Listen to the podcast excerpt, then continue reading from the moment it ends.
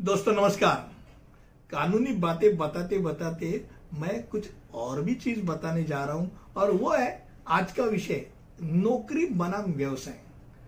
अब नौकरी और व्यवसाय में क्या फ़र्क होता है, और इनमें फ़ायदे और नुकसान क्या होते हैं, आज हम उसके बारे में मालूम करने जा रहे हैं। अब नौकरी में एक विशिष्ट समय होता है।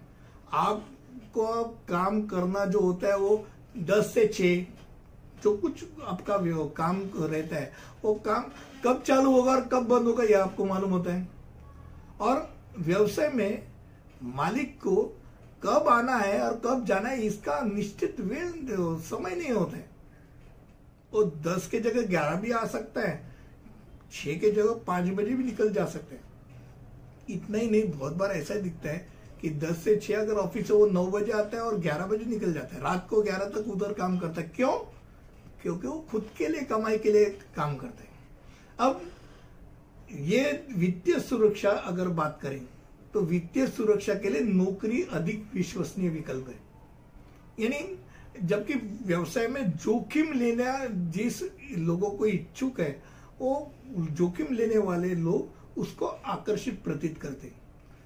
अब नौकरी और व्यवसाय के बीच के अंतर में साथ साथ कौन बेहतर है, ये अगर सोचना चालू करेंगे तो उसमें समस्या और लाभों का आप विचार ज़रूर करेंगे अब जबकि अगर कोई नौकरी कर रहा है तो उसको कुछ भी करना है, कुछ भी निर्णय लेना है तो उसको उसके बॉस को पूछना ही पड़ता है, भाई, मैं ये करूँ या ना करूँ?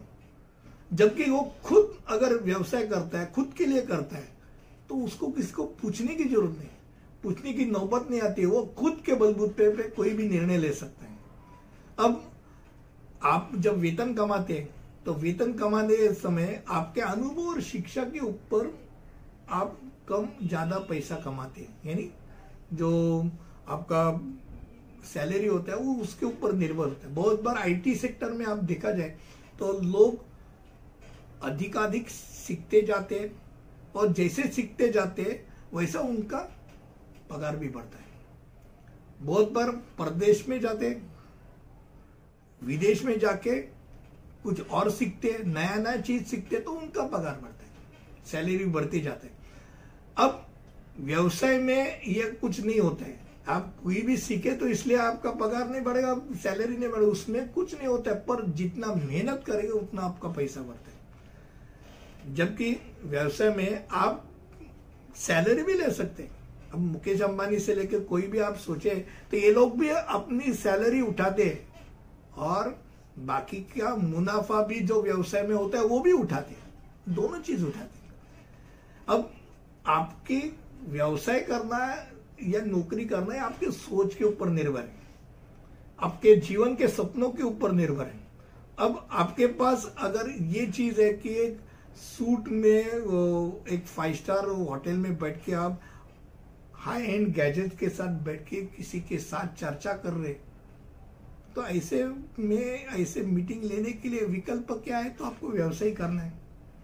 और अगर आप ये सोचते कि मेरे को भाई छह के बाद घर आना है, मस्त करके चाय पी के हमको टीवी में सीरियल देखनी है, और शांति से रात को दस, साढ़े नौ, दस बजे सो जाना है तो भाई आपके लिए नौकरी ही अच्छी है।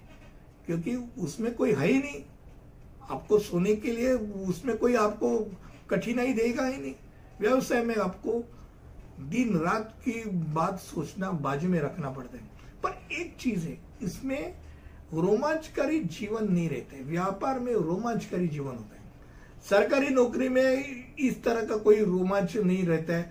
ज़िंदगी भर नदारत रहती है सैलरी का पैटर्न कोई सस्पेंस नहीं रहता है। इंक्रीमेंट पहले से आप जानते हैं। आप रिटायरमेंट तीस साल के बाद कब होने वाला है, उसकी तारीख भी जानते हैं। यानी आज कितने दिन के बाद मेरा रिटायरमेंट आने वाला है? ये अगर जब मालूम होता है, बहुत बार ऐसा होता है कि रिटायरमेंट के बाद ऐसे नौकरी करने वाले, अगर उन्होंने अपना वक्त सही लोग में, सही जगहों में अगर नहीं लगाया, सामाजिक कार्यों में नहीं लगाया तो उनको ऐसा लगता है कि मेरा कोई किसको उपयोग ही नहीं उपयोगिता ही खत्म हो गई। लोग दारू के नशे में चले जाते, हार्ट अटैक से चले जाते, उपयोगिता नहीं लगती है। तो व्यवसाय में ये होता ही नहीं है। नब्बे साल का बुढ़ा भी काम करते रहते हैं। नब्बे साल का बुढ़ा भी आराम से अपना चेक पे साइन करके व्यवसाय बढ़ाते रहते हैं। मैंने खुद देखा है।